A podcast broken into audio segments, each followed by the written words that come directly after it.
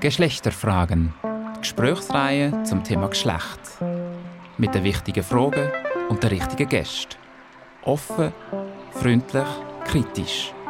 Vom Stadtfluss Lenzburg bei Radio Argovia und als Podcast.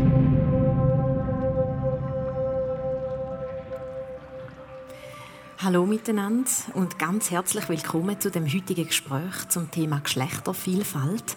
Wir sind im Stadtvorhaus in der Ausstellung Geschlecht jetzt entdecken und die Veranstaltung ist Teil der Gesprächsreihe Geschlechterfragen. Im Rahmen dieser Reihe nehmen wir einmal im Monat ein Thema aus der Ausstellung Geschlecht auf und vertiefen es oder wir greifen neue Aspekte in dem Themenfeld auf zum Diskutieren. Ich freue mich sehr, dass wir wieder vor Ort sein können und dass Sie da sind, liebes Publikum. Und ich freue mich auch sehr auf unsere beiden Gäste, Chri Hübscher und Audrey Eggeter. Mein Name ist Sonja Enz. Ich bin Projektleiterin für Recherche und Konzeption im Stadtvorhaus. Wir haben jetzt etwa eine Stunde Zeit zusammen. Am Schluss haben auch Sie Möglichkeiten, Fragen zu stellen. Und das Gespräch wird aufgenommen und kommt dann am Dienstag ähm, im Radio Argovia und ist nachher auch als Podcast verfügbar. Vielfalt. Es wird im Moment wahnsinnig viel geredet über das Thema. Gerade im letzten Monat, im Juni, ist mir eigentlich nicht vorbeigekommen an diesen Regenbogenfarben, ob auf T-Shirts, auf Fahnen, in der Werbung oder auf Firmenlogos. Noch bevor ich euch beide genauer vorstelle und mir eintauche ins Thema, nimmt mich ganz kurz Wunder, ähm, was löst das bei euch aus, wenn die Regenbogenfarben als Symbol von Geschlechtervielfalt plötzlich in der Öffentlichkeit überall präsent sind? Wie habt ihr das wahrgenommen? Äh, also generell finde ich es schön, irgendwie die Regenbogenfahnen zu sehen und die Diversität, also dass wir irgendwie Platz haben in, äh, in der Gesellschaft, nicht in der Gesellschaft, aber auch im öffentlichen Raum. Aber es freut mich immer noch mehr, wenn ich die Interflagge sehe. Und die sieht man leider sehr, sehr wenig.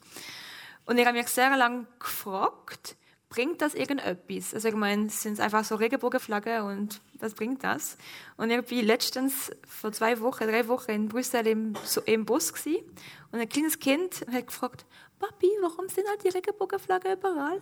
Und der Vater hat dann über, äh, erklärt, ja, das ist halt für er war nicht sehr woke gewesen, aber das ist eher, er hat mit dem Kind über Homosexualität gesprochen und gesagt, wie das normal ist und bla bla bla. Und er hat es sehr schön gefunden, irgendwie, dass das irgendwie so ein Medium ist, für darüber zu reden mit sonst Leuten oder Kindern, oder, die darüber sich nicht wirklich viel überlegen. Ja, von dem her finde ich es cool, aber es muss nicht abusiv sein. Kri, wie hast du das wahrgenommen? Ja, also ich finde auch, Farben finde ich schön und dass es zu Sachen anregt. Und, und, aber eben auf der anderen Seite habe ich wie so ein bisschen den Eindruck, dass auch jetzt gerade das Thema Intergeschlechtlichkeit und non-binäres Geschlecht dann manchmal also ein bisschen untergeht in all diesen Drag Queens und so. Oder das sind die Drag Queens, nicht gegen Drag Queens, oder? Yeah. Aber die sind sehr zentral und, und werden sehr mit so etwas in Verbindung gebracht. Und ja, was es sonst noch gibt an Vielfalt, geht manchmal dann ein bisschen unter und das ist dann wie halt so ein bisschen die Gegenseite. Welche Vielfalt brauchen wir? Um das geht es jetzt in dem Gespräch. Wir wollen darüber reden, was es heißt, Geschlechtervielfalt wirklich zu leben. Wir versuchen zuerst einmal zu verstehen, auf welchen Ebenen dass es eigentlich Geschlechtervielfalt gibt. Und wir diskutieren, wie eine Welt könnte aussehen, wo alle Geschlechter anerkennt. Und es freut mich extrem, dass wir zwei Personen zu Gast haben, die sich schon viel mit dem Thema befasst haben und eine große Expertise mitbringen in Sachen Geschlechtervielfalt. Die Audrey Eggeter ist Gründerin und Präsidentin von Interaction Suisse, einem Verein, wo intergeschlechtliche Menschen vernetzt und sich für ihre Anliegen stark macht. Sie forscht an der Freien Universität Brüssel zum Thema Intergeschlechtlichkeit. Sie ist selber intergeschlechtlich und eine Frau. Und für die unter Ihnen, die schon in der Ausstellung sind, ähm, vielleicht haben Sie die Audrey auch schon kennengelernt. Sie ist äh, mit dem Border Teil von dieser Ausstellung Geschlecht und sie ist uns auch in der Entwicklung von dieser Ausstellung mit Rat und Tat zur Seite gestanden. Chri Hübscher arbeitet und unterrichtet im Bereich Human-Computer Interaction. Das ist ein interdisziplinärer Teilbereich der Psychologie. Ri definiert sich als non-binär und hat die Webseite nonbinary.ch aufgebaut. Dort findet man wahnsinnig viele spannende Informationen zum Thema Non-Binarität, Geschlechtervielfalt und Geschlecht ganz im Allgemeinen. Ri und Audrey, schön sind ihr heute da. Danke. Danke. Ich habe jetzt schon in dieser kurzen Anmoderation ist das äh, Thema Geschlecht auf verschiedenen Ebenen präsent gewesen, unter anderem in der Sprache. Ich habe mich ganz selbstverständlich als Projektleiterin vorgestellt. Ich habe von der Audrey geschwätzt mit dem Pronomen sie. Sie hat äh, studiert oder doktoriert in Brüssel. Das ist in unserer Sprache Alltag, dass wir Geschlecht irgendwie markieren. Chri, du bist non-binär. Das heisst, ähm, du ordnest dich nicht in das streng zweiteilte Geschlechtersystem ein. Was hat das für Auswirkungen auf die Sprache? Also ganz konkret, wie ähm, soll ich, sollen wir mit dir oder über dich reden? Ja, über das Thema äh, Pronomen ist halt bei non-binären Menschen darum wichtig, weil, weil non-binäre Menschen sagen, wir sind nicht ausschließlich Männer oder Frauen. Wir sind vielleicht eine Kombination von dem, wir sind vielleicht völlig jenseits von dem, oder? Und, und je nachdem, wie man sich dann genau definiert, passen halt einfach die Pronomen, die man verwendet in der Sprache sonst nicht. Oder ich verwende jetzt Sie-Pronomen und ich verwende aber auch Es-Pronomen, ähm, weil das jetzt ein Pronomen ist, was es im Deutschen sowieso schon gibt. Für viele non-binäre Menschen ist Es keine gute Wahl für ein Pronomen. Die finden, nein, passt für mich nicht. Für mich ist das okay. Ich sage auch einfach, ich habe die zwei Pronomen, die ich zur Verfügung stelle. Das heißt, man kann einfach eins wählen und mit dem bleiben. Andere non-binäre Menschen, die mehrere Pronomen haben, die sagen, ja, ich hätte gerne, wenn man abwechseln würde, wenn man einmal das verwendet und einmal das. Bei mir ist es einfach, dass ich sage, ja, sie ist wahrscheinlich für viele am einfachsten. Dann ist es für mich okay, wenn man das verwendet. Ähm, es wäre zwei non-binäre Varianten, die für mich auch okay ist. Im Englischen gibt es «they». Im Englischen würde ich «they» vorziehen. Ja. Wir haben jetzt schon ganz viele ähm, Begriffe gehört aus dem Feld Geschlechtervielfalt. Wir kommen dann gerade auf die verschiedenen Definitionen zu sprechen, damit das noch ein bisschen griffiger wird. Ähm, nach der Vorstellung von euch beiden liegt mir einfach noch eine Frage auf der Zunge, und zwar an dich, ähm, Gibt es irgendeinen Zusammenhang zwischen dem Interesse für Human-Computer-Interaction und dem Interesse für Geschlechtervielfalt? Was haben die Bereiche miteinander zu tun? ja, also ich will sagen, das, was, was glaub, mich als Mensch in beiden Fällen sehr antreibt, ist einfach, dass es kann sehr komplex werden also weil Maschinen sind für sich sehr komplex, Menschen sind für sich komplex. Wenn man das beides zusammenrührt, dann wird es explosionsartig komplex. Und das Gleiche ist bei Geschlecht irgendwie auch, mit diesen vielen Ebenen und so. Und das ist einfach etwas, was ich gerne mache. Und, und darum auch die Webseiten und meine Modelle und so. Das ist einfach etwas, was mir irgendwie liegt. Kann nicht anders. Auf die Komplexität äh, kommen wir dann auch noch zu sprechen. Ich möchte euch jetzt aber noch eine Frage stellen, ähm, die wir allen unseren Gästen in dieser Gesprächsreihe stellen. Und ihr könnt da ganz spontan und intuitiv darauf antworten. Audrey, wie weiblich bist du auf einer Skala von 1 bis 7? 1 wäre überhaupt nicht weiblich und 7 wäre sehr weiblich. Äh, ehrlich gesagt habe ich keine Ahnung. Ähm, 6,456. Kri, wie weiblich bist du auf dieser Skala von 1 bis 7? Ja, also ich habe mir das überlegt. Ich würde sagen, ich würde sagen eindeutig Knäckebrot. eindeutig Knäckebrot? Mhm. Kannst du also noch ein bisschen mehr dazu sagen? Äh, ist ja klar, Knäckebrot halt. Verste versteht man die Antwort nicht? Ist die Antwort gleich absurd wie die Zahl auf dieser Skala? Ist vielleicht die Antwort vielleicht gleich absurd wie die Frage, ja? ich weiß nicht, aber ich finde Knäckebrot ist eigentlich klar. Ich weiß ich kann es nicht erklären. Da steht das Brot so dünn, ja. Lassen wir mal so stehen. Audrey, wie männlich bist du auf dieser Skala von 1 bis 7? Ähm mehr als meiste und weniger als Feli. Keine Ahnung. Äh, 4,235. Ehrlich gesagt, keine Ahnung. Und Chri, wie männlich bist du? Ja, ich glaube so Essiggurke. Gut, wir haben hier ein paar kryptische Zahlen und einen ganzen Morgen offeriert bekommen zum Anfang dieser Veranstaltung. Ich finde, das ist ein super Auftakt. Jetzt ähm, kommen wir zu den Begriffen, die hier im Raum stehen, ähm, die hier auf dieser Folie auch schon präsent sind. Äh, ich glaube, bei dem Thema Geschlechtervielfalt, eben wie ich das auch schon angesprochen habe, es wird sehr komplex und ich möchte zuerst ein bisschen Ordnung da drin bringen. Oder ähm, was ist intergeschlechtlich? Also Intergeschlechtlichkeit äh, sind halt Variationen von der Biologie, also angeborene Variationen vom Geschlecht. Und das sind auf mehrere ähm, Ebenen. Das heißt, das ist entweder chromosomal, in den Hormonen, im äußerlichen, also innerlichen Geschlecht oder halt, das kann auch in der Pubertät vorkommen, wenn zum Beispiel jemand, der als äh, weiblich angeordnet worden ist, vielleicht der Bart wächst oder äh, ich kann nicht, das sind halt primäre oder sekundäre äh, Geschlechtsmerkmale, die nicht äh, eine von den zwei medizinischen Definitionen wirklich hundertprozentig reinpasst. Und die äh, und Intergeschlechtlichkeit, oft haben wir das Gefühl, das entdeckt man äh, an der Geburt, weil das Baby kommt auf die Welt und dann weiß man nicht, was man sagen sollte. Aber es gibt wirklich eine Haufen verschiedene intergeschlechtliche Variationen. Und die kann man vor der Geburt entdecken, an der Geburt oder irgendwann so im Leben.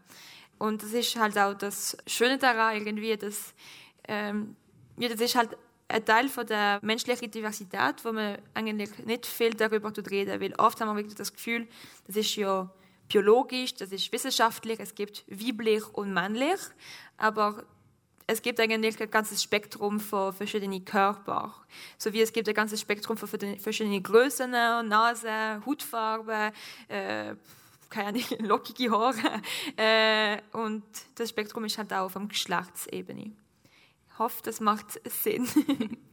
ja, also wir reden hier ähm, auf der Ebene vom Körper. Genau, ja. Und auch da ist, glaube ich, wichtig fürs Verständnis, eben das körperliche Geschlecht ähm, ist nicht nur oder eben nicht ablesbar an den Genitalien zum Beispiel, wo jemand hat, sondern das sind verschiedene Faktoren. Es geht um Chromosomen, innere, äußere Geschlechtsorgane und Hormone. Und da gibt es ganz unterschiedliche Variationen von Kombinationen.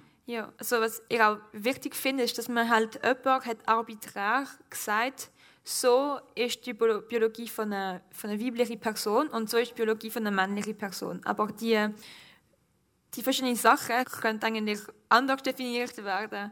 Und ähm, was heute intergeschlechtlich ist, ist, was wie die Medizin heute tut, weiblich und männlich verstehen. Aber das kann ja auch völlig ähm, anders verstanden werden. Zum Beispiel, es gibt eine Skala, wo wir sagen, bis die Größe ist es ein Klitoris und ab die Größe ist es ein Penis.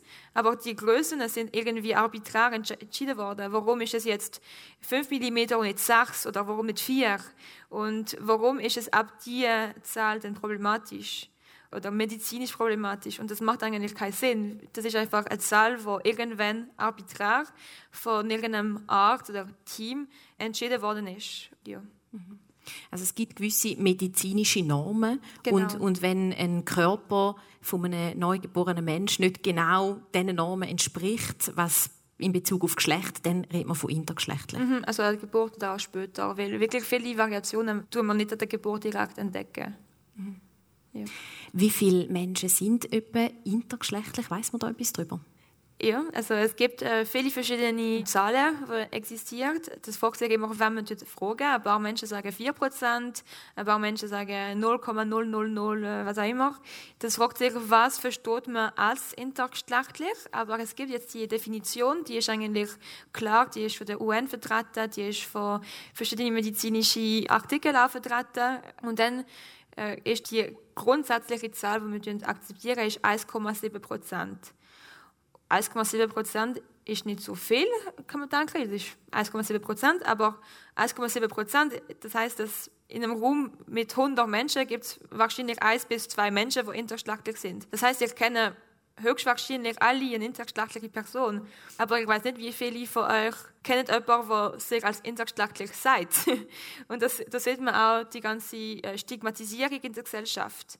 Warum ist es so schwer zu sagen, dass man intergeschlechtlich ist? Was macht es so schwer? und 1,7 Prozent auf die Schweiz bezogen. Das ist so viel wie Leute, die rothaarig sind. Aber wenn man geht in Schottland, dann denkt man, oh, alle sind intergeschlechtlich. Und dann geht man in Afrika, dann denkt man, oh, niemand ist intergeschlechtlich. Und von dem her ist die Zahl äh, auf die Schweiz bezogen, auf die Schweizer Bevölkerung. Und das ist etwa gleich viel wie die Einwohner in Bern oder in Lausanne. Und dann, ich glaube, wir kennen jeden jemanden, der entweder in Lausanne wohnt, gewohnt hat oder in Bern. Und ja, das zeigt auch, wie viele Leute wir sind. Und da ist aber auch nicht immer so, dass man da gerade schon weiß von sich selber. Also, weil es so verschiedene unterschiedliche Variationen gibt, kann es auch sein, dass man selber intergeschlechtlich ist, aber da vielleicht erst sehr spät erfahrt. Ja, und es kann auch sein, dass Leute, äh, weil bei intergeschlechtlichen Menschen halt, weil das nicht in die medizinische Definition von weiblich und männlich passt, wird der Körper pathologisiert, das heißt, er wird durch Medizin behandelt oder verstümmelt ist eher ein besserer Begriff. Und dort werden äh, verschiedene Operationen gemacht, äh, hormonelle äh, Behandlungen und sonstige Sachen. Und die Operationen können passieren im, im Kindesalter oder irgendwann im Leben.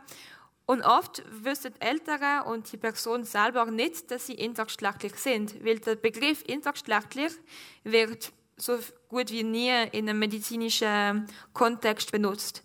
Dann sagt man, ja, sie haben eine Störung von der Geschlechtsentwicklung und äh, die Störung ist dann das Syndrom und dann ist das ein ganz pathologisierender Begriff und die Leute halt einfach, eine Krankheit. äh, und von dem her ist es wirklich schwer, als intergeschlechtliche Person überhaupt vom Begriff intergeschlechtlich zu kommen. Und das macht es auch mega kompliziert für Leute, sehr als intergeschlechtlich sagen. Ähm, man könnte denken, das ist einfach eine Variation. Ist ja egal, wenn du dich als intergeschlechtlich outen oder äh, wenn du sagst, du bist intergeschlechtlich. Aber es macht eigentlich eine große Rolle, weil wenn viele Leute sagen, ja, ich bin intergeschlechtlich oder ich habe eine Intergeschlechtlichkeit, auch wenn sie das nicht als politisch sagen, aber einfach das merken, wissen, dann haben wir auch viel mehr Kraft politisch, um die verschiedenen Verstümmelungen zu verbieten. Mhm. Auf die Forderungen kommen wir dann später sicher mhm. auch noch zu sprechen. Ja. Ähm, zuerst möchte ich jetzt aber noch dich fragen, was ist denn non-binär? Du hast es schon ein bisschen angetönt, aber vielleicht kannst du noch ein bisschen umfassender etwas dazu sagen. Genau. Also eben bei, bei non-binärem Geschlecht geht es eben nicht um den Körper, sondern da geht es wirklich um die Identität. Also da geht es wirklich, wie fühle ich mich, wo fühle ich mich zugehörig.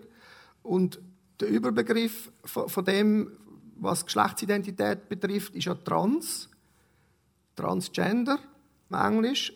Und das ist eigentlich eine Gruppe von Menschen, die sagen, ja, das Geschlecht, das mir bei der Geburt zugewiesen ist, das entspricht nicht meiner Identität. So fühle ich mich nicht, oder? Und es gibt Transmenschen, die sogenannt binär trans sind, also wo, wo zum Beispiel das weibliche Geschlecht zugewiesen worden ist. Sie sagen, nein, ich bin keine Frau, ich bin ein Mann. Da würde man sagen, das ist ein Transmann.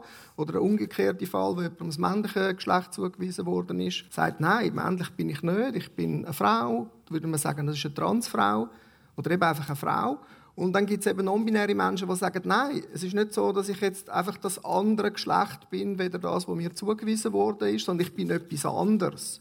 Und das etwas anderes, das kann aber eben ein grosses Universum sein von verschiedenen Schattierungen. Also das kann sein, dass jemand sagt, ja, ich Geschlecht, ich kann gar nicht mit dem anfangen. Also im, im Film dort oben, wo wird ja dann eingeführt, alle haben das Geschlecht, oder? Es gibt eine Gruppe von non-binären Menschen, die sagen, nein, ich habe kein Geschlecht, oder? Das ist die Definition von ihrem Geschlecht, dass sie sagen, Geschlecht hat nichts mit mir zu tun. Und es gibt Menschen, die sagen, ja, ich habe eine Mischung von Männlichkeit, Weiblichkeit. Es gibt auch Menschen, wo das Geschlecht, Geschlechtsidentität so ist, dass das wechselt über die Zeit. Also so, man sagt immer Genderfluid, wo Menschen sagen, ja, am einen Tag fühle ich mich eher männlich, am anderen Tag fühle ich mich eher weiblich. Oder es können auch andere Geschlechter sein, wie männlich und weiblich. Also das ist einfach ein grosses Universum. Aber wie gesagt, das, das hat nur einfach damit zu tun, wie man sich fühlt und, und wo man sich vielleicht auch zugehörig fühlt. Oder? Fühlt man sich ja bei den Frauen oder bei den Männern zugehörig? Ja, nein, vielleicht nicht genau. Aber non-binäre Menschen können schon sagen, ja, aber ich fühle mich doch eher bei den Frauen zugehörig oder eher bei den Männern, aber doch nicht ganz. Mhm. Was denn das im Detail bedeutet, müssen wir immer die Einzelpersonen fragen. Ja, wenn, wenn wir mit einer non-binären Person reden dann, und uns das interessiert, kann man sagen, ja, aber wie definierst du das Geschlecht dann? Und dann kann die Person das vielleicht erklären, aber vielleicht sagt die Person auch, ja, ich weiß auch nicht so genau, ich bin einfach nicht Mann oder Frau, sondern irgendetwas anderes. Mhm. Ich glaube, da hilft es jetzt vielleicht das einmal kurz zu zeigen. Ähm, das ist eine Darstellung, die ich von dir übernommen habe.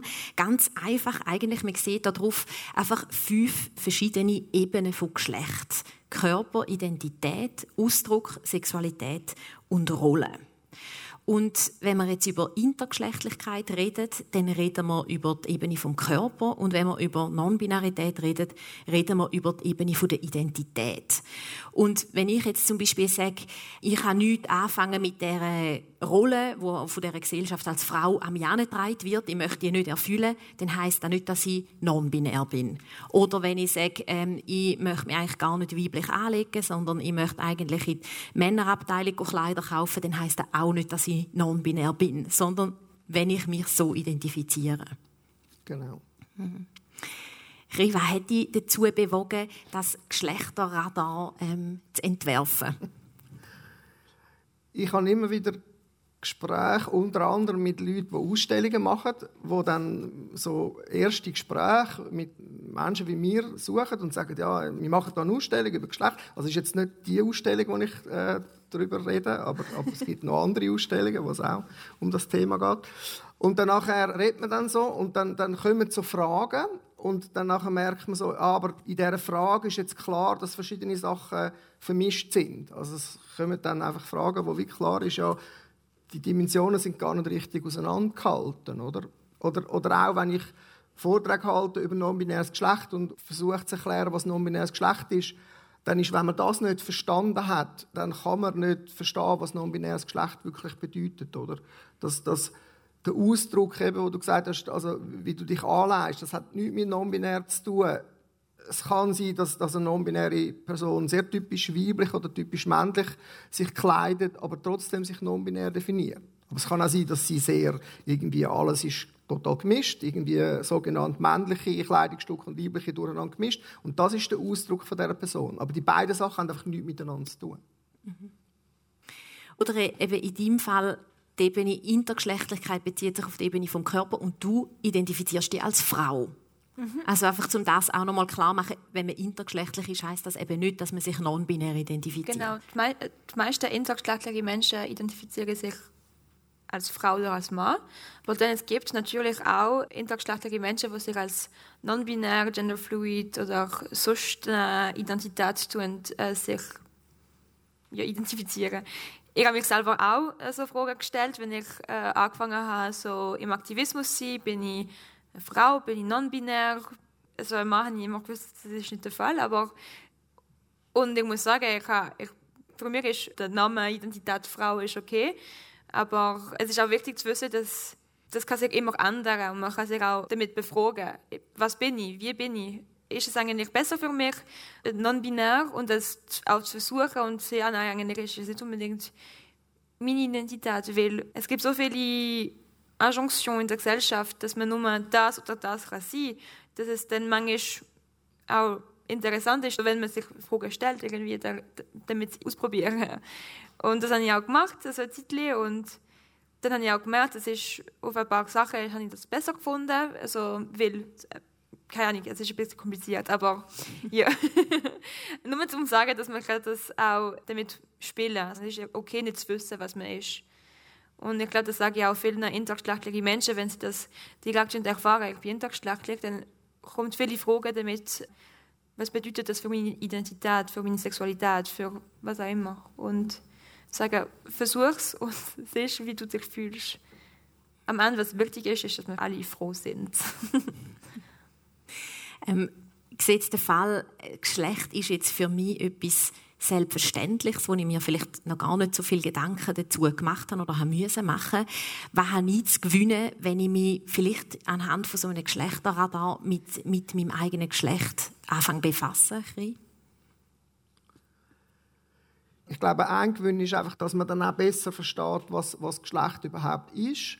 Ich habe einfach auch den Eindruck, dass die verschiedenen Ebenen von Geschlecht viel flüssiger sind, als wir eigentlich meinen. Und dass ganz viele Männer glauben, gewisse Sachen dürfen sie nicht machen, weil das irgendwie weiblich ist. Und das, ich weiß nicht, was sie denn Angst haben, ob sie dann tot umfallen oder vom Blitz getroffen werden. Ich weiß es auch nicht. Und viele Frauen finden auch, ja, ich darf das Hobby nicht haben oder ich darf nicht äh, Chef sein oder was auch immer, oder? Und, und irgendwie hat für die Menschen, wenn man mit denen dann so redet, kommt man den Eindruck über, dass das etwas so festgeschrieben ist, in, in Stein festgemeißelt. Und wenn man jetzt halt so einen Weg macht, wo man, wo man sich mal hinter die Kulissen gibt von dem ganzen Geschlecht, dann merkt man, das ist gar nicht so stabil, wie wir alle meinen. Das ist, das ist mehr so eine Fassade, wo aber so gut gebaut ist, also die ist so echt, dass alle das extrem glauben und meinen, ja, das ist, das ist ja so, oder? Und klar gibt es Sachen, die man anlangen und wo und Körperteile, oder eben auf der Ebene von Körper gibt es Sachen, wo man ja können sehen die da sind und wo, wo man, wo man könnte sagen, ja, das ist so, oder?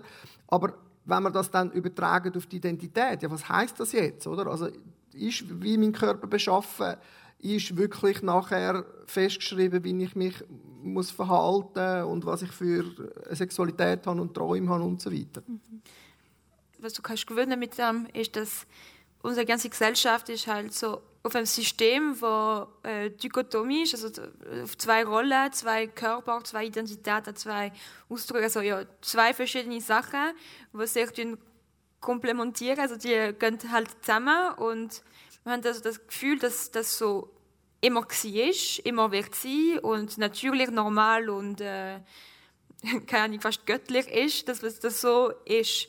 Und wenn man sich darüber nachdenkt, dann sieht man halt, das ist eigentlich etwas, was aufgebaut geworden ist, wo eigentlich nicht so stimmt. Es gibt Kulturen, wo es schon immer mehrere Geschlechter hat oder es gibt Kulturen, wo Frauen am, am Leaders sind. Also es gibt wirklich verschiedene Sachen und es ist einfach ein, soziale, ein soziales Konstrukt, wo unsere Gesellschaft macht, dass es jetzt so funktioniert, wie es ist, in einem patriarchalen, cis-hetero-System. Äh, das muss nicht so sein und äh, es kann auch gewechselt werden, geändert werden, äh, entwickelt werden, so dass jeder Mensch sich irgendwie in die Gesellschaft tut, seinen Platz finden. Und das, das zeigt so ein, äh, so ein Radar, wie viel Vielfalt es gibt und dass man kann sich überhaupt die Frage stellen. Also ich meine, viele Leute fragen sich gar nicht, ob sie hetero, homo, bi, pan, was auch immer sind, ob sie Frau, Mann sind, ob sie intergeschlechtlich sind. Sogar intergeschlechtliche Menschen fragen sich das nicht manchmal, also, weil wir haben die Informationen gar nicht. Und es gibt wirklich keine Information, kein ähm, Raum, um sich die Frage zu stellen. Und wenn man das so sieht, dann kann man sagen, ah, ja, eventuell. Und das öffnet auch viele Möglichkeiten. Du hast jetzt ähm, auch die Normen angesprochen von dem äh, System, von der Gesellschaft, wo in klar zwei Kategorien denkt, auf denen allen eigentlich diesen Ebenen. Ähm, wo beobachtet ihr oder wo fallen euch die Geschlechternormen besonders auf? Die fallen immer überall immer auf. Aber ich bin hier, um Interaktion äh, zu vertreten und über Intergeschlechtlichkeit zu reden. Von dem her werde ich eher meine Antwort darüber ausrichten. Aber ich habe das schon angedeutet, aber viele intergeschlechtliche Menschen werden durch medizinische Eingriffe behandelt, verstümmelt, um in von die Kategorie also dass man das Gefühl hat, in die Kategorie hineinzukommen. Und die Operationen, es gibt wirklich viele Operationen, sei es Klitorisreduktion äh, oder äh, Vagina aufbauen oder den Penis oder äh, Hormone oder wirklich verschiedene Sachen.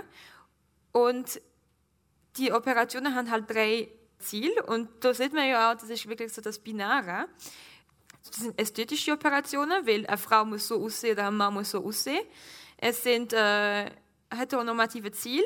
Das heißt, jede Person muss penetrieren können oder penetrierbar sein. Und es sind andere, äh, andere Behandlungen, sodass die Entwicklung vom Körper später dem System passt. Das heißt, dass, wenn man das Kind äh, weiblich kategorisieren, dass es dann noch nicht eine männliche, maskulinierende äh, Pubertät hat. Und äh, dort kann man auch Kinder kastrieren zum Beispiel. Also es sind wirklich viele Operationen, viele Behandlungen, die auch einen großen Einfluss haben im ganzen Leben. Und wir haben so Angst, dass wir die körperliche Diversität überhaupt könnte sehen in unserer Gesellschaft, dass auch viele Fötus werden abgetrieben, weil sie intergeschlechtlich sind. Äh, das reden wir eigentlich fast nie davon, aber Wenn wir angefangen haben, mich als Intergeschlechtler zu outen und denke, ich muss etwas machen gegen das ganze Chaos in der Medizin, das ist, weil am 2. Februar 2016, also wirklich nicht so lange her, immer länger, aber ich bei einer Endokrinologin, die äh, für meine Hormone geschaut hat und bla bla bla.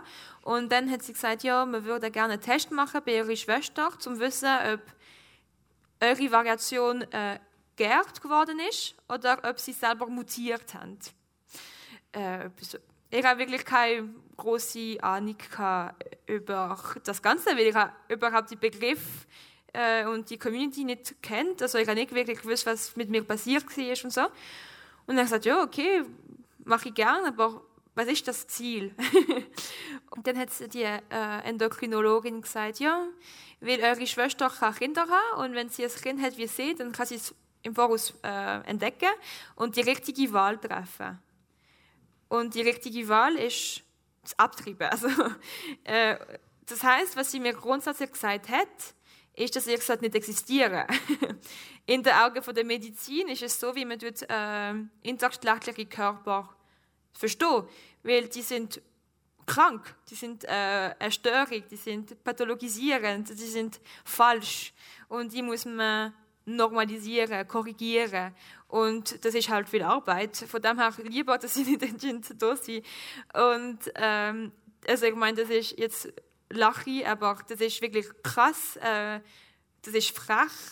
Äh, das ist ähm, ja einfach nicht richtig. Keine Ahnung. Also ich glaube, das kann jeder verstehen, dass das nicht okay ist.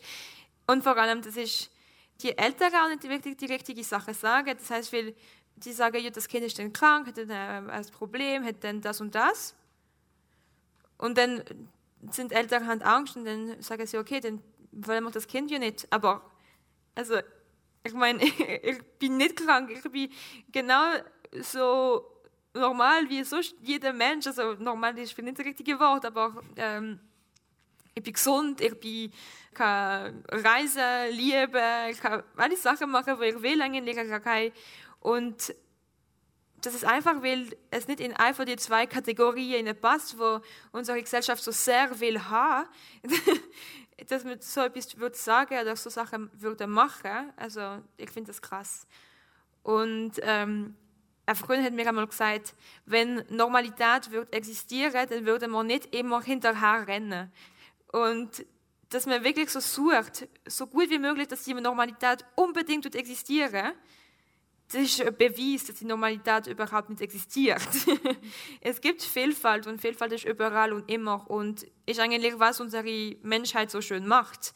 Weil wenn wir alle gleiche Menschen wären, das war mega langweilig. Keine Ahnung.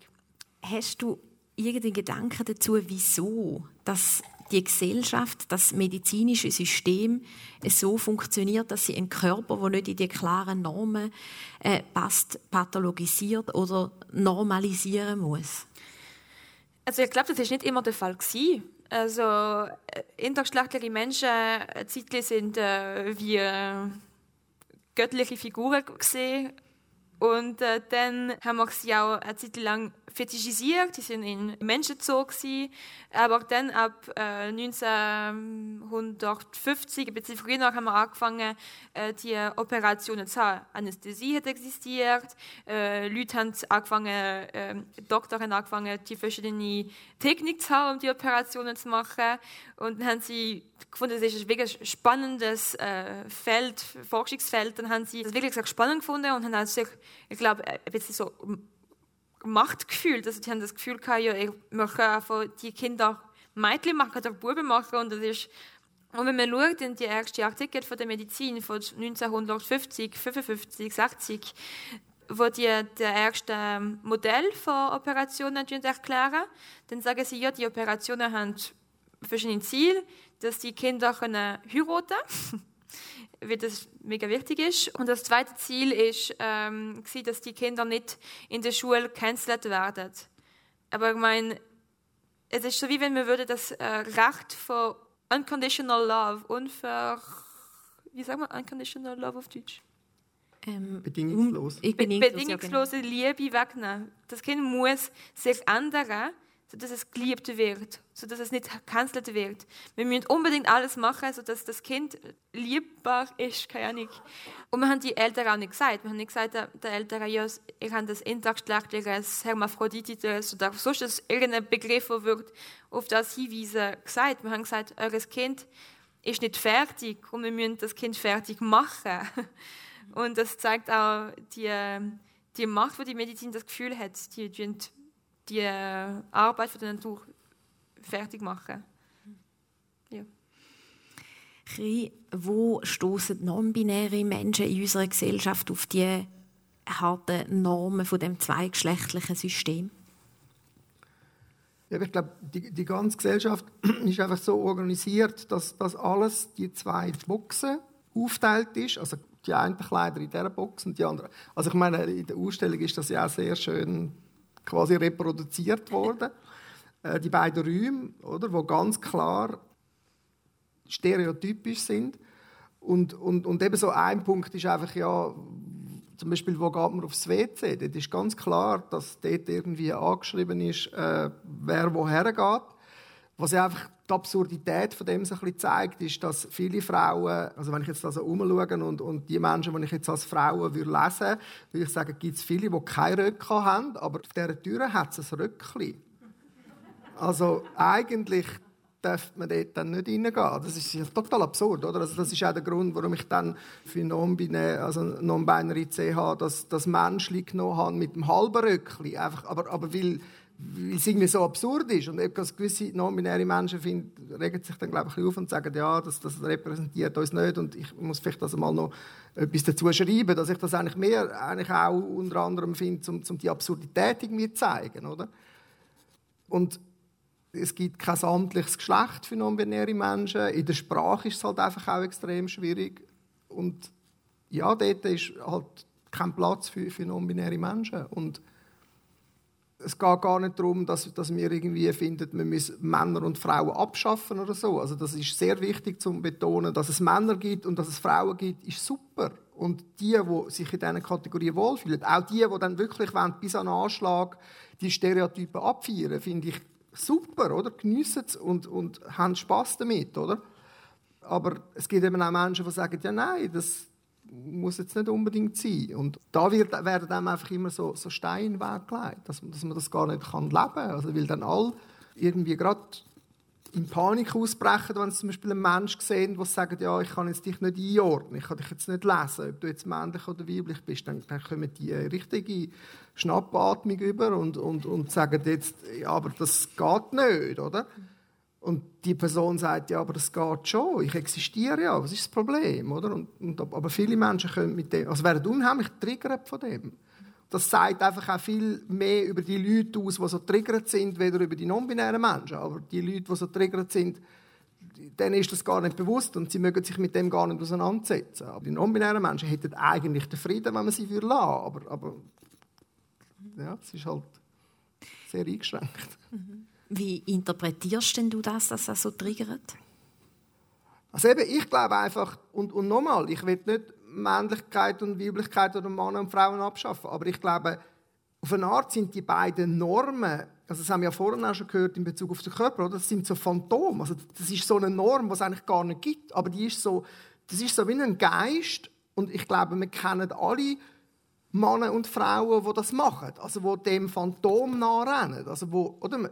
Zum Beispiel Transmenschen wird ja immer vorgeworfen, ja, er macht Operationen und weiß nicht was. Ja, wie viele Cis-Männer und Frauen machen Operationen, um mehr dem Weiblichkeits- oder mehr dem Männlichkeitsideal ähm, zu entsprechen. Und dann haben die Operation gemacht und dann, ja, das lange jetzt noch nicht, jetzt muss noch das und so, und dann muss noch das Kleidungsstück und dann muss noch, und irgendwie das Contouring, das lange dann nicht, und dann muss man noch die Schminktechnik und, und, und irgendwie die Muskeln muss man dann halt, ja, also, dann muss man halt dann noch das Implantat machen, weil irgendwie der Wade irgendwie zu wenig männlich ist. Ja, hallo? Oder? Und bei uns wird immer irgendwie vorgeworfen, wir machen da so ein riesen Fass auf um das Geschlecht. Aber, aber wie fest innerhalb von dem, dem normativen, binären Männlichkeit, Weiblichkeit, was das für eine Industrie ist dahinter, wie viel Geld verdient wird damit, das zu zementieren, das sieht kein Mensch, oder? Mhm. Ich habe mir da dazu noch einen Satz von der Caroline Emke herausgeschrieben. Normen als Normen fallen uns nur auf, wenn wir ihnen nicht entsprechen. Und wenn man in diesen Normen drin ist, dann, dann fallen es einem vielleicht gar nicht auf, dann nimmt man es einfach so als selbstverständlich mit, sozusagen. Wenn ich die richtig verstehe, dann geht es dir darum, Sichtbarkeit, Platz zu schaffen für die verschiedenen Varianten von Geschlecht, wo eben nicht dieser binären Norm entsprechen. Es geht dir aber weniger darum, das System als Ganzes über den Haufen zu werfen und das Konzept Geschlecht abzuschaffen. Oder ist da gar kein Widerspruch? Also eben ich, also es gibt sicher non-binäre Menschen, die würden sagen, ja, schaffen wir das Zeug ab und so. Ich kann das auch verstehen, warum die das sagen. Aber, aber ich finde eigentlich, wenn wir wirklich Diversität leben und wenn wir wirklich alle wollen, so leben lassen, wie, sie, wie sie gerne leben, dann finde ich, sollen doch Menschen, die wollen, typische Männlichkeit oder Weiblichkeit leben, das ist doch super. Also ich sehe da gar kein Problem damit. Aber hankerum soll man auch Non-Binarität können leben, oder? Und dort äh, gibt es ja dann auch wieder die Normen, die sich dann einschleichen. Oder? Also, dass dann irgendwie Leute mal angefangen haben zu akzeptieren, okay, es gibt non-binäre Menschen, aber dann sagen die, haben die dann wieder ein Bild, was denn das heisst. Oder? Und dann sagen die, ja, aber du siehst ja extrem weiblich aus oder du siehst ja extrem männlich aus. Du bist doch gar nicht non-binär. Ja, nein, das, das hat gar nichts miteinander zu tun. Das hat mit Ausdruck zu tun. Das hat nichts mit meiner Identität zu tun. Mhm ich glaube, da wäre einfach froh, wäre ich froh, wenn wir alle mal ein bisschen entspannen und, und irgendwie sagen, ja, es tut doch niemandem weh. Ich würde gerne noch kurz ein bisschen konkreter werden. Eben, du hast angesprochen schon die Ebene von Sprache, die Ebene von Infrastruktur, WC zum Beispiel, die Ebene vom Recht, also Geschlechtseintrag im Pass oder im Geburtsschein. Was wäre denn jetzt aus eurer Sicht eine gute Option, zum Beispiel für den Geschlechtseintrag im Pass oder bei der Geburt? Also heute ist es ja so, eben man teilt ein Neugeborenes ein, kommt äh, das Kreuzchen über männlich oder weiblich. Was wäre da aus eurer Sicht eine, eine gute Alternative? Willst du? Soll ich? ich gerne. Auf Thema Intergeschlechtlichkeit, es gibt so die ähm, Idee, dass die Operationen stattfinden oder gemacht werden, weil wir müssen den Körper anpassen vom weiblich oder männlich. Und von dem her eine dritte Kategorie wäre eine mega gute Lösung. Das ist eine falsch gute Idee.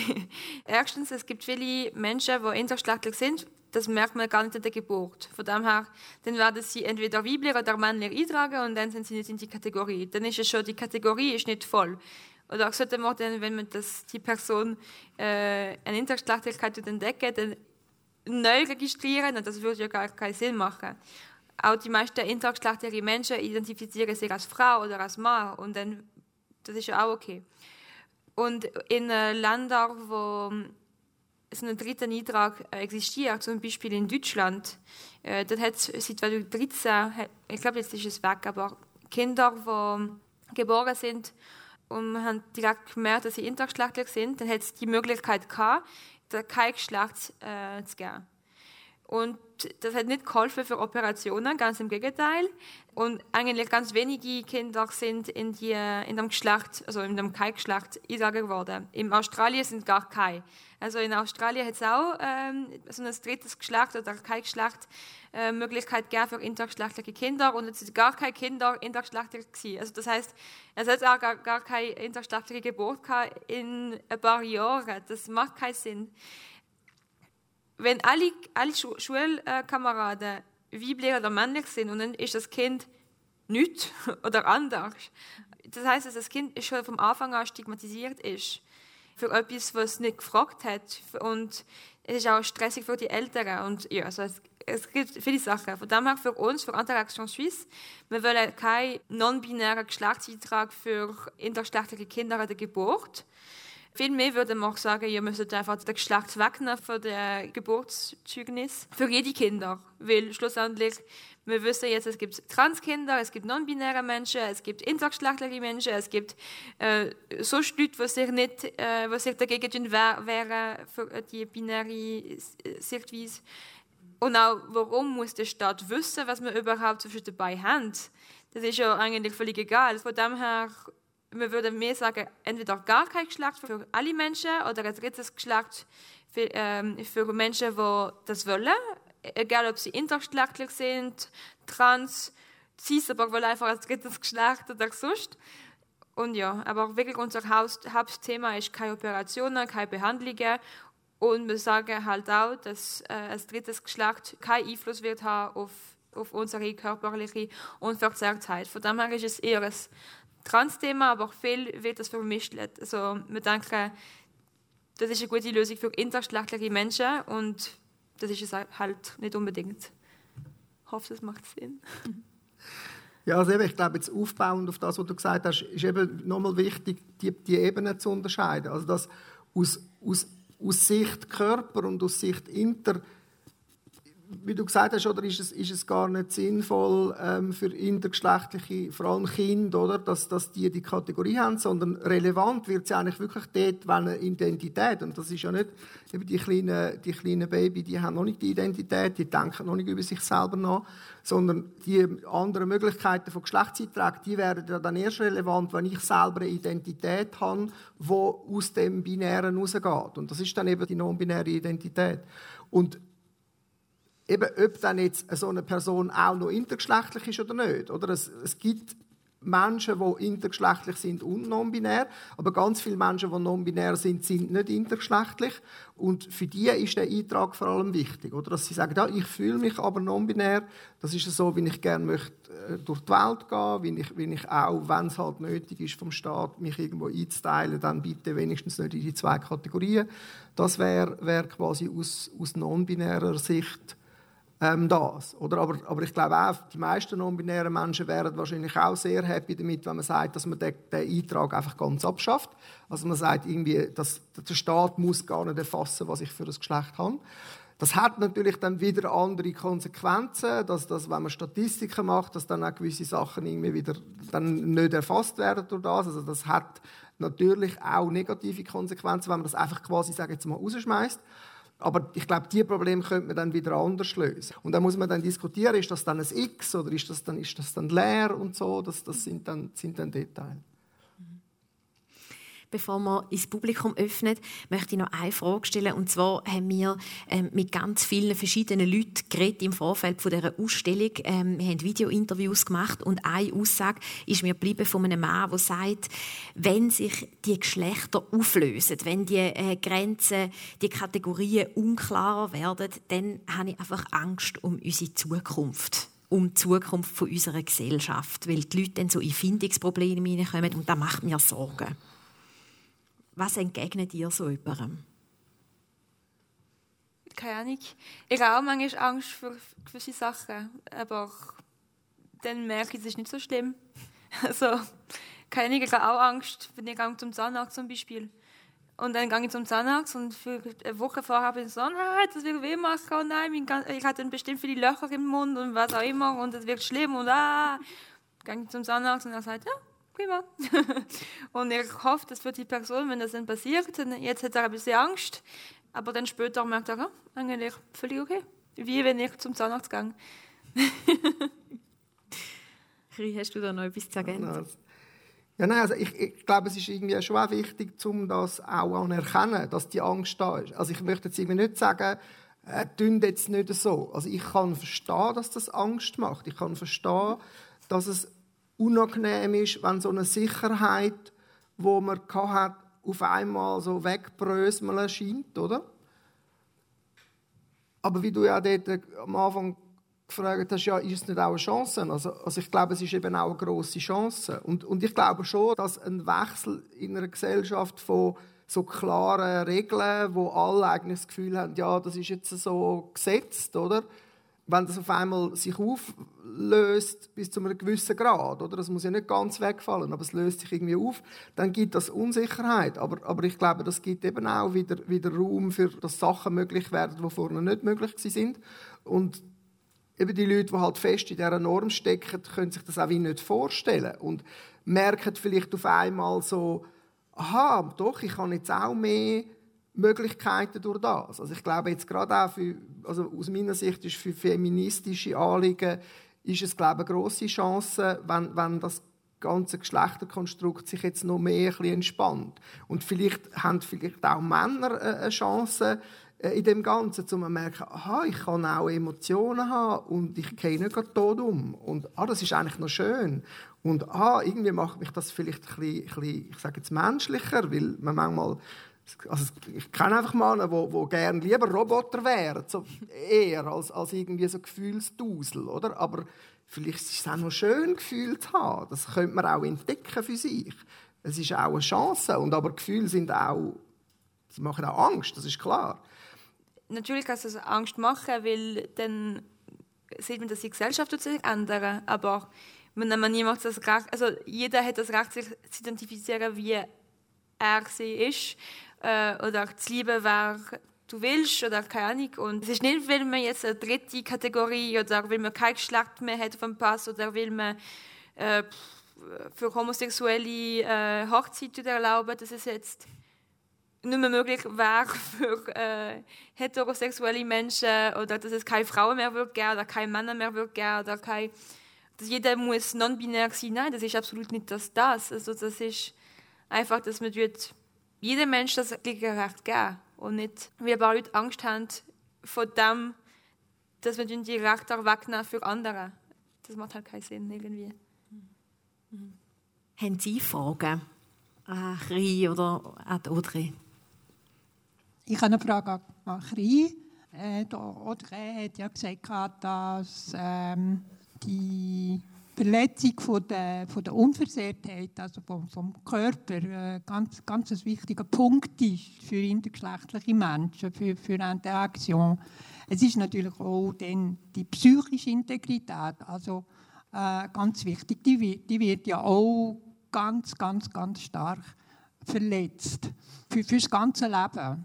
Und äh, eben, Achri, wie ist denn das? Wenn ich non-binär bin, also wenn ich keinen Passeintrag machen kann als irgend, irgendein Geschlecht, also äh, das muss ja auch irgendwie verletzen, oder? Das, wie, wie stark tut es die, die psychische Unversehrtheit denn vielleicht beeinträchtigen, dass ich die Möglichkeit habe. Ich habe das Gefühl, dass in der Gesellschaft gar nicht über das geredet wird, oder? Von, von non-binären Menschen. Ich glaube, für die Identität also die Aussage, die quasi der Staat macht, momentan, ist ja einfach, euch gibt es nicht, also ihr existiert nicht. Die Ethikkommission hat ja, hat ja letztes Jahr so einen Bericht geschrieben darüber, sich damit befasst, im Hinblick darauf, dass es allenfalls eine Erweiterung von diesen Geschlechtseinträgen geben sollte. Und, und hat dort schon gesagt, ja, offenbar gibt es so Menschen, aber irgendwie, und, und die haben auch gesagt, ja, eben, man sollte da etwas machen. Und auch eine weitere äh, Option löst das Problem nicht. Also es ist dann auch recht weit gegangen, eben, dass allenfalls auch das Weglassen von dem Eintrag schlussendlich allenfalls könnte, dass es auf das rauslaufen könnte. Aber eben momentan ist einfach die Message, ja, wir existieren nicht. Und, und uns gibt es nicht. Und das ist einfach nicht so ein angenehmes Gefühl. Weitere Fragen? Ich habe eine kurze Bemerkung. Ich möchte die Aufmerksamkeit, äh, Aufmerksamkeit äh, darauf ziehen auf die erste Frage, wie weiblich, wie männlich sich man fühlt. Also ich dachte, die Frage war gut gemeint, aber für viele nicht-binäre Menschen auch sehr verletzend, also aus meiner Sicht. Und das kommt darauf an, dass man nimmt, also, also beobachtet Gender als selbstverständlich, ja. Und viele Menschen, die also als Männer und Frauen leben, also ich glaube, sie stellen sich diese Frage niemals im Leben, ja, also wie männlich, wie weiblich bin ich, aber dann müssen sie sich immer wieder, also nicht-binäre Menschen beweisen und prüfen, also ich bin so und so weiblich, ich bin so und so männlich, ja.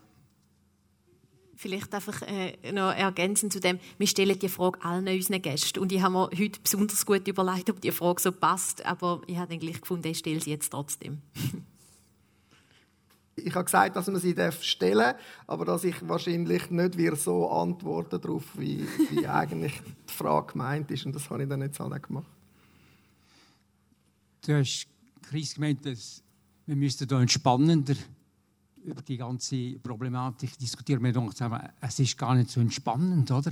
Also jetzt, in der Konsequenz ist für mich das, es kommt das Baby auf die Welt, du kannst dem gar keinen Namen geben. Irgendwann tut das Baby oder das Kind entscheiden, ich bin so und so. Jetzt darf ich nicht mal mehr sagen, männlich oder weiblich. Es wird so verdammt, Entschuldigung, kompliziert, oder? Auch mit der Sprache. Jetzt haben wir, jetzt haben wir den Sprache, äh, so einen Kampf, äh, immer die männliche und weibliche Form. Und jetzt müssen wir noch eine dritte Form haben. Und es wird einfach, ich kann sagen, ja, jetzt ist halt die Sprache so entstanden, halt mit dem patriarchalischen System. Aber gleich, es gibt einfach keine Krampfung. Und wenn man schaut, wie der Rassismus wieder auf, auf, äh, aufkommt und, und äh, Angriff gegen Homosexuelle, ich sehe da auch ein bisschen schwarz. Da habe ich auch ein bisschen Angst. Oder? Der Moment ist nicht für eine Krampfung, finde ich leider. Obwohl die Ausstellung und so sollte eigentlich zu dem beitragen. Ich finde es alles gut und auch sehr da sind, aber ich weiß nicht, es ist, tut mir ein bisschen schwierig. Also ich glaube, den Namen kann man immer einem Kind geben. Ein schöner Name, äh, hoffentlich. Ich glaube, niemand ist gegen äh, Frau, Mann, weiblich, männlich. Einfach, dass es auch noch andere Sachen können geben Also, dass es nicht äh, nur schwarz und weiß ist und dass es nur das und das ist und dass, dass non-binäre Menschen oder äh, intergeschlechtliche Menschen oder Transmenschen existieren. Und ich glaube, wenn jetzt ein Kind auf die Welt kommt, dann kann man schon irgendwie denken, dass es so und so wird sein. Und dann kann man auch einen schönen Namen geben, der Lieblingsname und das Kind lieben für wer es ist und ähm, mit dem Namen, mit den Spielsachen, die das Kind gerne hat. Und wenn das Kind dann später sagt, ja, eigentlich äh, finde ich den Namen nicht so schön, weil ich bin eigentlich ein Bub, ein Mädchen, non-binär, dann kann man den Namen auch wieder ändern. Und dann ist es auch schön, den Namen mit dem Kind zu denken, oder keine Ahnung. Aber das, das kann passieren und das passiert jetzt schon mit dem System. Also ich meine, für die, für, für die Frage vom Namen, ja. Aber ich bin auch einverstanden, dass es gibt immer mehr Verletzungen gegen Homosexuelle, Transmenschen, äh, Rassismus ist auch äh, stärker und so weiter. Und das macht Angst. Und ich weiß nicht, was die Lösung ist. Aber die Lösung ist auf jeden Fall nicht nicht mehr darüber zu reden und nicht mehr Akzeptanz durch Gesetz oder durch Sensibilisierung äh, zu bringen.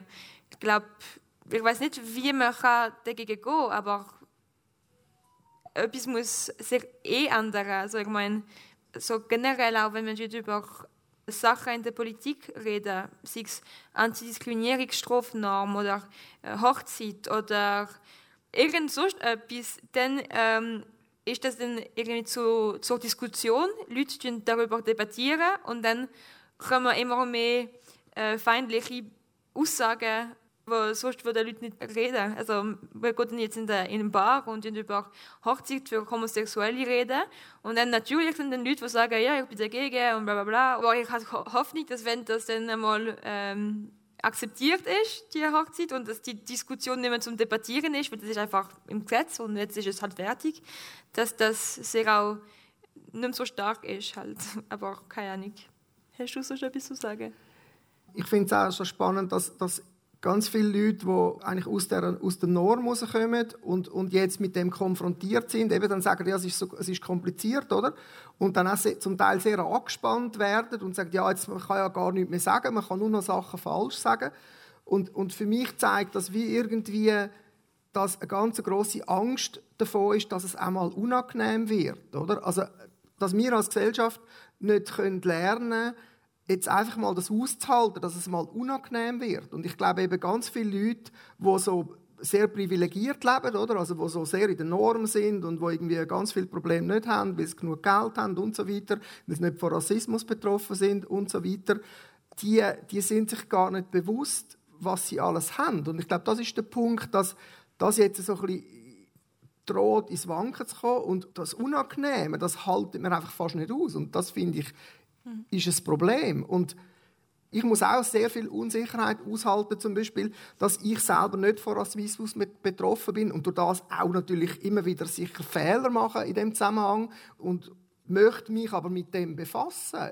Oder ich möchte mich damit befassen, was es bedeutet, eine Behinderung zu haben und ich kenne das selber nicht, aber ich möchte gerne darüber lernen, wie ich damit umgehen kann, wie ich es kann einfach machen für Menschen, die von diesen Themen betroffen sind. Und, und ich sage auch nicht, alle müssen jetzt irgendwie sich weiss nicht, wie mit non-binärem Geschlecht auseinandersetzen. Aber, aber für die, die das gerne machen, finde ich schön. Und es geht auch nicht darum, dass man keine Fehler macht. Das ist, ich finde es dort wichtiger, wie gehen wir damit um, wenn jetzt mich jemand anspricht mit einem Pronomen, das für mich nicht passt und ich korrigiere das, dann ist eigentlich für mich wichtiger, wie die Person dann reagiert, weder ob sie jetzt den Fehler macht oder nicht. Ich persönlich, also klar, so Fehler sind verletzend, auch einfach durch die Geschichte, die man hat. Aber ich finde, persönlich finde ich es viel wichtiger, wie man nachher damit umgeht, wenn ich sage, nein, das passt nicht. Und wenn ich dann merke, dass eine Person dann sagt, ah ja, klar, und, und dass ich merke, da passiert ein Lernprozess, dann ist mir das viel wichtiger, als ob jetzt irgendwie niemand einen Fehler macht. Also das wissen wir ja, wenn man keinen Fehler macht, können wir auch nicht lernen. Darum finde ich, machen Fehler alle, machen alle Fehler, aber wir lernen möglichst schnell davon. Das wäre ein gutes Schlusswort. ich habe noch eine allerletzte Frage an euch und ich bin schon gespannt auf deine Antwort, Kri. Nämlich, was macht ein Mann zum Mann? Dass er, dass er das Gefühl hat, er sei ein Mann. Nicht mehr und nicht weniger. Oder ich wirst du beipflichten? Ja, also ich glaube, ich bin mit der Kri einverstanden. Das, das ist Identitätssache. Also ja. Ich ähm, habe die Frage gestellt im Hinblick auf die nächste Ausgabe von Geschlechterfragen. Mein Kollege Alain Glor redet am 22. August mit dem Jörg Scheller. Der ist Kunsthistoriker, Bodybuilder und Heavy Metal Musiker. und es geht um die Frage, was ähm, ist ein Mann, was ist Männlichkeit in unserer Zeit? Hören können Sie es hier vor Ort im Stadtvorhaus oder im Radio Argovia oder als Podcast auf der Stadtvorhaus-Webseite oder den einschlägigen Plattformen wie Spotify und iTunes. Ich möchte mich jetzt ganz, ganz herzlich bei Audrey und Kri bedanken für das aufschlussreiche und spannende Gespräch. Merci vielmals. Danke dir. Danke.